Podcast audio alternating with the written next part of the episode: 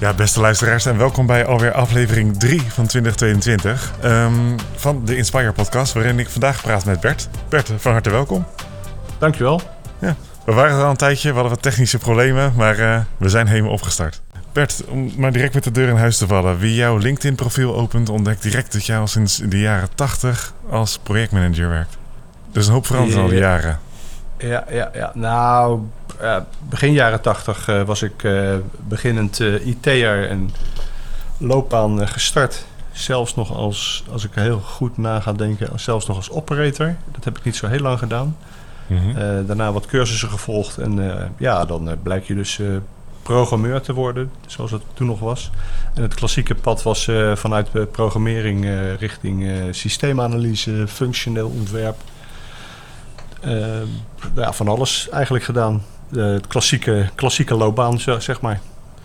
Ja, en die klassieke loopbaan die heeft er uiteindelijk toe geleid dat je na heel veel jaren PRINCE2, wat ik jou even hoorde zeggen in een voorgesprekje, uiteindelijk jezelf ook hebt omgeschoold tot agile specialist, mag ik het zo zeggen? Nou, specialist zou ik me zo niet willen noemen. Ik heb inmiddels collega's binnen Inspire meegemaakt. Die zou ik wel specialist durven noemen. Die heb ik inmiddels aan het werk gezien en veel over gehoord. Dus Ik zou mezelf niet aan die categorie willen scharen. Okay. PRINCE2 weet ik wel veel van. En nu inmiddels ben je weer zit je bij Inspire sinds een aantal maanden, hè? En je hebt een hele mooie opdracht bij Dictu, volgens mij. Ja. Maar bij Inspire ben je nu, laten we heel eerlijk zijn, een beetje vreemde eend in de bijt, zoals je het zelf ook al noemde. Je bent geen agile coach. Je zit dan gewoon net als Scrum Master op je LinkedIn. Ja. Maar voor de rest zien we vooral heel veel projectleider. Ja. En van waar dan toch de stap naar Inspire? Nou ja, ik ben bij Inspire gekomen met het idee om toch wel iets met agile te gaan doen. Maar ja, dan kijk je naar de aanvragen. En daar zat de aanvraag van Dictu erbij. En dat bleek klassiek projectmanagement, PRINCE2 te zijn. En in principe is dat natuurlijk iets wat ik jarenlang heb gedaan. Dus waarom niet? En dat pakte goed uit. Ja, en dan ben ik toch even nieuwsgierig. Hè? Ik weet, het is de Inspire podcast. Dus het is een klein beetje incestueus, de vraag die ik nu stel. Maar vertel eens even, jouw pad naar Inspire toe. Hoe ben je bij Inspire terechtgekomen? Wie kwam je tegen? Met wie heb je gesproken? En waarom heb je dan uiteindelijk ook die keuze gemaakt? Ja, dat is een goeie. Ik was, volgens mij gebeurde het toen ik op vakantie was, ergens in Nederland. Dat was natuurlijk in de coronatijd. Werd ik gebeld door Marcel Diepenbroek. Gewoon, volgens mij liep ik ergens midden in het bos op de Veluwe. En Marcel belde en zei dat hij me had gevonden op LinkedIn. En in principe zijn zo de eerste gesprekken ontstaan. En Marcel was erg enthousiast. Hij wilde graag weten wat ik allemaal had gedaan en hoe ik er tegenaan keek. Mm-hmm. En zo zijn we bij elkaar gekomen. En zodoende zit je uiteindelijk hier. Maar dan ben ik toch nieuwsgierig, want een deel van de vraag beantwoord. Namelijk gewoon, hoe ben je hier terechtgekomen? Maar de vraag waarom, die weten we nog niet. Ah, waarom? Ik heb in de periode daarvoor heb ik een tijdje mantelzorg gedaan voor mijn ouders. Waardoor ik even buiten het werk was geraakt, buiten het IT-werk. En toen het thuis de boel beter geregeld was, of thuis bij de ouders beter geregeld was, was ik weer klaar om aan het werk te gaan. En zodoende heb ik mezelf weer op groen gezet. En dat was ook de reden dat Marcel mij kon vinden. Ja, en toen via LinkedIn heeft hij jou uiteindelijk nu gevonden. Maar ik ben eigenlijk heel erg nieuwsgierig naar dat stukje dat tussenin wat je dan vertelt. Ik weet niet of je daar verder over wil uitweiden. Jazeker. Maar het mantelzorg is natuurlijk een, laten we eerlijk zeggen, een klein beetje een taboe bij senior professionals onder ons. In de zin dat iedereen wil het doen. Maar iedereen weet ook dat er een hoop tijd mee gewaard is. En dat het ook misschien wel stappen in je carrière zou kunnen kosten. Voor een bepaalde tijd. Uiteindelijk, ik hoef je niet te vragen wat je heeft doen bewegen om uiteindelijk mantelzorg te gaan doen. Want ik denk dat iedereen die vraag voor zichzelf wel kan beantwoorden. Op het moment dat onze ouders erom vragen, dan ben je er voor ze. En of dat dan één is of twee of allebei, dat laat ik jou eens over praten. Maar ik ben dan toch even nieuwsgierig, hoe heb je dat opgepakt? Kun je daar iets meer over vertellen? Daar valt heel veel over te vertellen. Ik denk ook wel dat er een taboe op rust. Alleen in mijn geval heb ik dat opzij geschoven omdat ik wist dat er hulp nodig was. En ik zou in overleg met mijn broers heb ik gezegd dat ik dit wilde doen. En ja, ten koste gaan van inderdaad geld en baan. En ja, dat hebben we ingecalculeerd. Mm-hmm. Ik verkeer in de gelukkige omstandigheid dat ik ook een partner, mijn vrouw, die heeft een goede baan en goed inkomen. Dus ik kon het me ook wel permitteren. Mm-hmm. Dus ik heb een jaar lang een stapje terug gedaan en ontzettend leuk jaar gehad verder. Door ook hulp te geven en een hoop lol zelfs te beleven in die periode. En heel veel waardering, denk ik. Gewoon ja, ook voor een hoop opzichten. Okay, dat is inherent aan maatschappelijk werk, denk ik. En in dit geval mantelzorg, ja. En nu zijn er natuurlijk de leukste ontwikkelingen, vind ik persoonlijk altijd. Dat zijn de ontwikkelingen waarbij er iets vanuit een ene industrie naar een andere industrie toekomt. Hè? Ja. Dus bijvoorbeeld heel erg digitalisering in de taxiwereld zorgde ervoor dat die industrie ineens niet een klein beetje vooruit bewoog, maar ineens enorme stappen voorwaarts zette. Is er nou iets vanuit de mantelzorg wat jij hebt geleerd in het afgelopen jaar, waarvan je denkt van, zo kunnen wij ook beter met teams omgaan? Of zo kunnen we dit kunnen toepassen in mijn IT-wereld? Oei, dat is een mooie brug. Even denken hoor. Ja, ik heb natuurlijk ook de maatschappelijke zorgorganisaties in die tijd meegemaakt. Ik zag ook een hoop verbeteringen in communicatie tussen zorginstellingen en familie, zeg maar. Familie van de mensen die ondersteund moeten worden. Mm-hmm. Ze zaten goed in de systemen om ook de familieleden te informeren. Status werden bijgehouden, rapportages waren openbaar. Of niet openbaar, maar er waren zomaar beschikbaar voor de naaste familieleden. Mm-hmm. Dus de contacten werden heel goed onderhouden. Ook juist met een heel goede website van de hulporganisatie. Ja, dus jij zegt eigenlijk gewoon door echt communicatie heel kleinschalig te houden, zorg je voor heel veel verbondenheid. Heel direct, ja. Tot en met huisarts, zorginstelling, wijkzorg, gemeentelijke zorginstelling. Die waren aardig gekoppeld op IT-gebied. Dat viel me erg mee. En wat kunnen wij daar nou als moderne IT-teams van leren? Misschien zouden we ook op maatschappelijk gebied eens wat beter moeten gaan nadenken. Want vaak is het een geldprobleem. Grote bedrijven, commerciële bedrijven, die hebben vaak geld over om goede voorzieningen te bouwen. Misschien moeten die een deel van hun overwinst eens investeren in nog betere IT-ondersteuning voor dat soort organisaties. Voor mensen die hulpbehoevend zijn. En hoe zie je dat dan voor je? Zie je dat dan voor je in gewoon hard cash out? Of denk je dat het hefboom-effect groter is op het moment dat je de kennis van IT-professionals inzet om daadwerkelijk systemen, achtergronden, operationele processen gemakkelijker te maken? Nou, ik denk dat het gewoon begint met geld. Het begint met aandacht. Eerst aandacht. Eerst moet de zorgvraag goed duidelijk zijn. En vervolgens moet er wel serieus geld komen om mensen vrij te maken. Om in ieder geval goed na te gaan denken over op wat voor manier er hulp geboden moet worden. Mm-hmm. Oké. Hey, dat brengt ons gelijk bij het volgende stukje. We hebben het nu over maatschappelijk verantwoord ondernemen. Ja. Over waardering, over persoonlijke vlak. Waar we het nog helemaal niet over hebben gehad, is over jou. Dus ik wil het volgende stuk van de podcast even wijden aan jou. Maar dat gaan we niet doen voordat er eerst even een reclameblokje tussendoor komt. Want we zijn bij Inspire nu altijd op zoek naar nieuwe mensen. Deze podcast wordt gemaakt door Inspire. En bij Inspire zijn we altijd op zoek naar versterking van ons team. Dus zoek jij een omgeving waar lol en plezier, professionele ontwikkeling en elkaar helpen om een betere consultant te worden voorop staat? En heb jij ervaring als softwareontwikkelaar, tester, scrum master, product owner, agile coach? Dan drinken we graag samen een kop koffie om verder kennis te maken.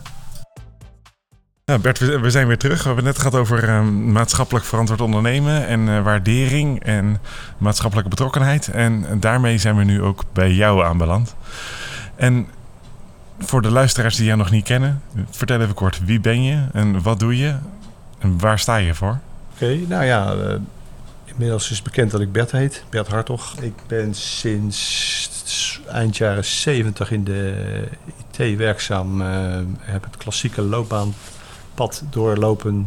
Daar heb ik net ook al iets over verteld, zeg maar van operator tot projectmanager.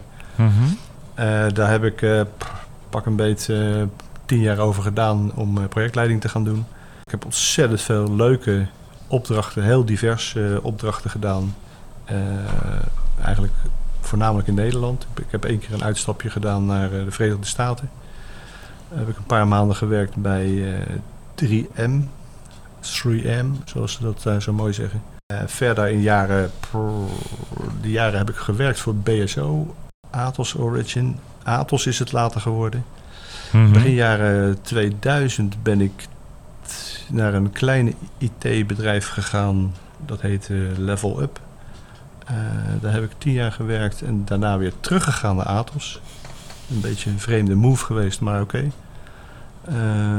En de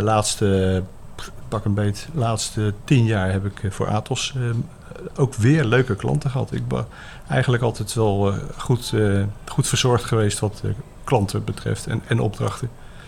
Dus je hoort mij niet klagen.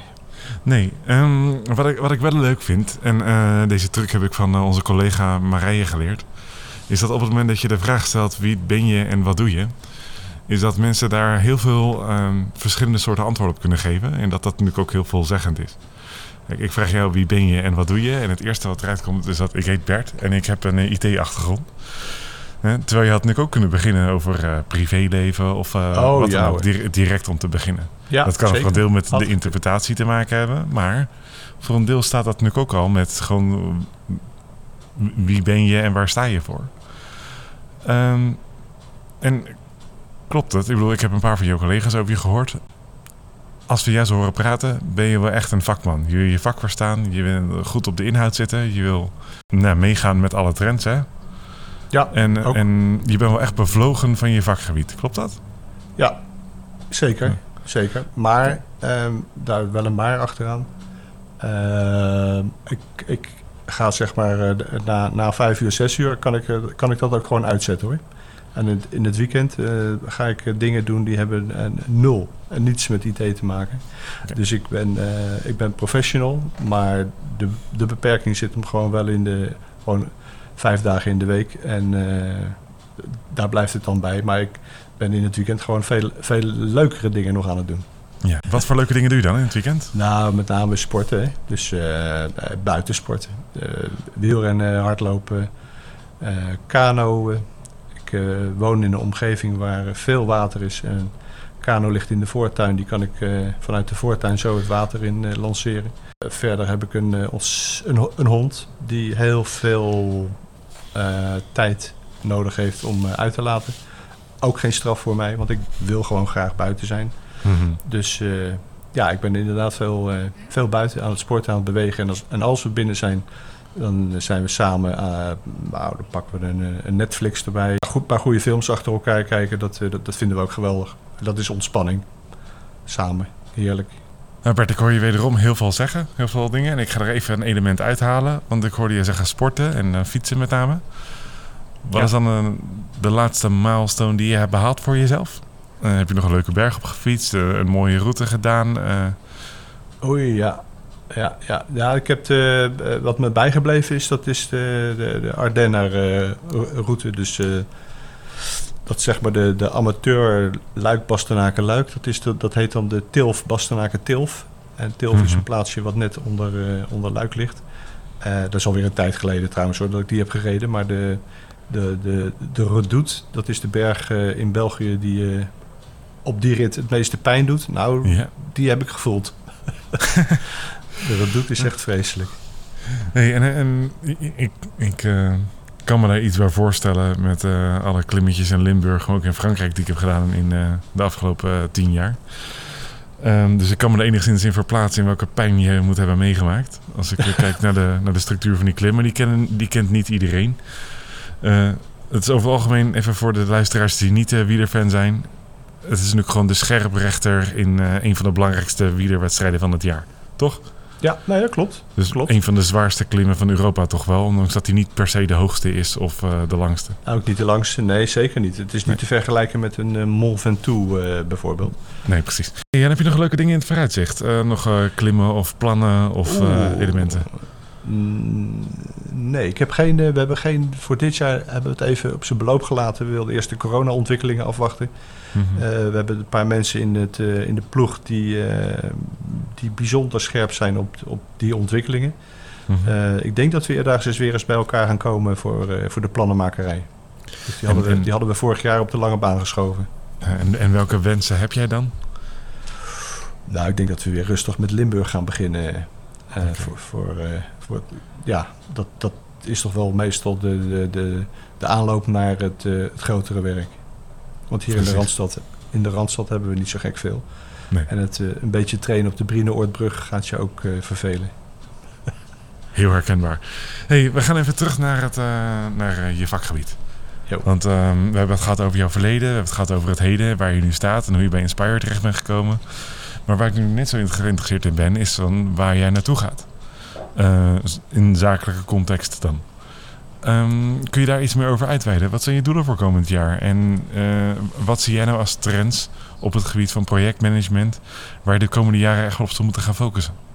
Wauw, nou dat zijn al drie vragen bij elkaar. Dus help me straks maar even als ik na de eerste begin te verdwalen. Wat ik dit jaar zie gebeuren is dat ik de projecten die ik nu onder handen heb bij mijn opdrachtgever, dat ik die tot een goed einde breng. Als het goed is, lukt dat binnen een paar maanden al. Zou dat afgerond moeten zijn. Vervolgens denk ik dat ik een aantal nieuwe projecten ga krijgen. Ik denk wel dat ik in de klassieke omgeving blijf zitten. Dus ik zie mezelf dit jaar nog geen agile ontwikkelingen doen. Is dat een bewuste keuze? Nee, meestal pak ik gewoon wat er voorbij komt. Ze noemen dat wel eens eclectisch werken. Mm-hmm. Dus je pakt de dingen eruit waarvan je denkt, nou, dat is wel wat voor mij. En op zich moet het wel heel bond zijn, wil ik zeggen dat ik het niet ga doen. Dat meestal zeg ik, joh, het lijkt me hartstikke leuk. En kom op met dat project.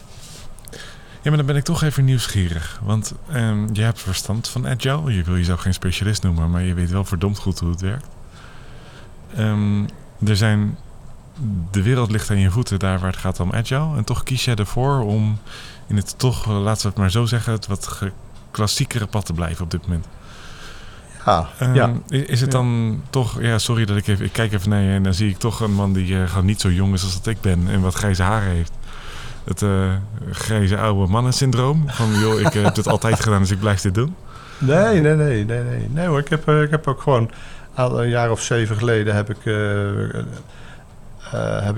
erg leuke periode gehad in de omscholing, zeg maar, vanuit PRINCE2 richting Agile en Scrum. En alle cursussen, opleidingen gedaan die er zo'n beetje waren. En op het moment dat iemand zegt, joh, je gaat vanaf juli Agile doen. Nou, prima. Lijkt me hartstikke leuk. Als ik kan kiezen, zou ik dat ook doen. Maar ik zie aankomen dat er nog zoveel werk is bij mijn huidige opdrachtgever, dat ik daar nog wel even kan blijven doorpruttelen. En even voor de luisteraars, hebben we het aan het begin van de aflevering al gezegd. Jouw huidige opdrachtgever is Dictu, een semi-overheidsinstelling, hè? Mogen we wel zo zeggen? Nee, het is echt overheid. Het is het is de dienst ICT-uitvoering van het ministerie van Economische Zaken en LNV. Nou, naast jezelf is ook onder andere Merel daar werkzaam. En zo nog een aantal van onze collega's. Hoe ziet jouw opdracht eruit op dit moment? En waar gaat je opdracht dan naartoe? Ik heb nu 2 projecten lopen. 1 project is de aanschaf van een mobiele app. Ter ondersteuning van de identificatie van nieuwe werknemers. Mm-hmm. En de andere project, het is een beetje vreemde eend in de bijt. Dat is het opschonen van een netwerkomgeving. Daar zijn de afgelopen 20 jaar is daar een hoop vervuiling ontstaan. En er zijn schijven en netwerken volgelopen met programma's die daar gewild of ongewild zijn verschenen. En die moeten die moeten geschoond worden, ja. Het is een soort schoonmaakactie is het. Opruimactie. Zijn dat ook de type klussen die bij jou passen? Ja, daar heb ik een vertaalslag voor mezelf gemaakt. Ik heb gezegd, nou, alles wat wij kunnen opschonen, dat draagt bij aan het milieu. Alles wat we nu weghalen, hoeft niet in de cloud. Dat scheelt weer een hoop servers in weilanden. Dus dat is energiebesparing, uiteindelijk. Ik vind dat een heel mooi cirkeltje, wat we nu hebben gemaakt.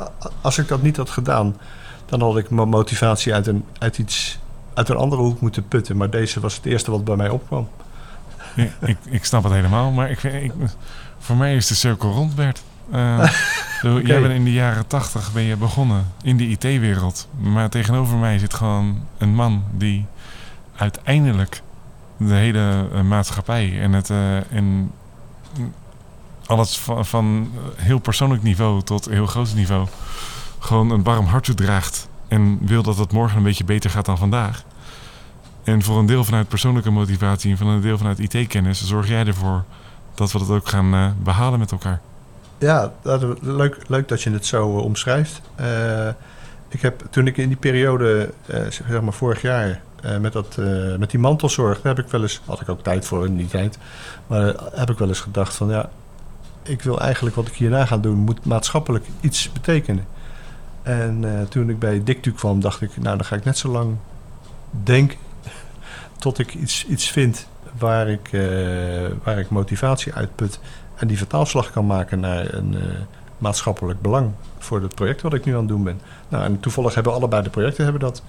Die identificatie-app draagt ook bij aan een veilige omgeving. En mensen kunnen straks met hun eigen device zichzelf bekendmaken bij het ministerie. En dat is op zich een goede ontwikkeling, ook voor de veiligheid. Ik vind het een hele mooie afsluiting van deze podcast. Oké, nou, goed om te horen. We zitten alweer bijna op 25 minuten, dus dat betekent dat we richting afronding gaan. Maar ik laat je niet gaan voordat ik nog een laatste vraag aan jou heb gesteld. En die vraag is als volgt. Met al jouw kennis die je in de afgelopen 30, bijna 40 jaar hebt opgedaan op het gebied van IT, IT-landschappen, trends, veranderingen. Waar staan we nou over een jaar of 5? Ja, dat is een goeie. Ik heb kort hiervoor ben ik in contact geweest met een start-up. En die waren bezig met low-code platforms. Het platform wat zij gebruikten was Mendix. Mm-hmm. Ik heb gezien hoe snel je met zo'n platform, met software, hoe snel je systemen kunt bouwen. Mm-hmm. Daar zit volgens mij de ontwikkeling voor de komende tijd, als je het hebt tenminste over softwareontwikkeling. Volgens mij zijn de websites en alles wat erachter zit voor de ministeries die met COVID te maken hadden, met alle toegang, met de GGD-instellingen. Volgens mij is die software daarvoor ook met Mendix ontwikkeld. Want zij moesten ook snelheid maken, hè, omdat zo'n ziekte breekt uit en je hebt ineens ondersteuning nodig op IT-gebied. Mensen, of ze nou ziek waren of niet, die moesten via het web afspraken maken, statussen bekijken. Dus daar heb je goede tooling voor nodig. Nou, ik denk dat daar een grote ontwikkeling zit. Dus je kunt steeds sneller systemen ontwikkelen. Er moet ook heel veel overgebouwd worden. Systemen moeten vervangen worden, vernieuwd. Doe dat vooral met low-code platforms. En daar heb je goede mensen voor nodig. En goed opgeleide mensen. En daar zie je bij Inspire, zijn we daar ook mee bezig. Nou, en met die salesboodschap vanuit jou sluiten we dan weer af. Hè? En dan wil ik de luisteraars hartelijk danken voor het luisteren naar deze podcast. En volgende week is in deze podcast alweer te gast Ali van den Berg. En met Ali gaan we het hebben over leapwork, test automation en alles wat ermee te maken heeft. Super tof dat je hebt geluisterd naar deze aflevering van de Inspire Podcast. Ga voor deze en alle andere afleveringen naar Spotify, Apple Podcast of je favoriete podcast app. En wil je meer weten over Inspire? Ga dan naar inspire.nl.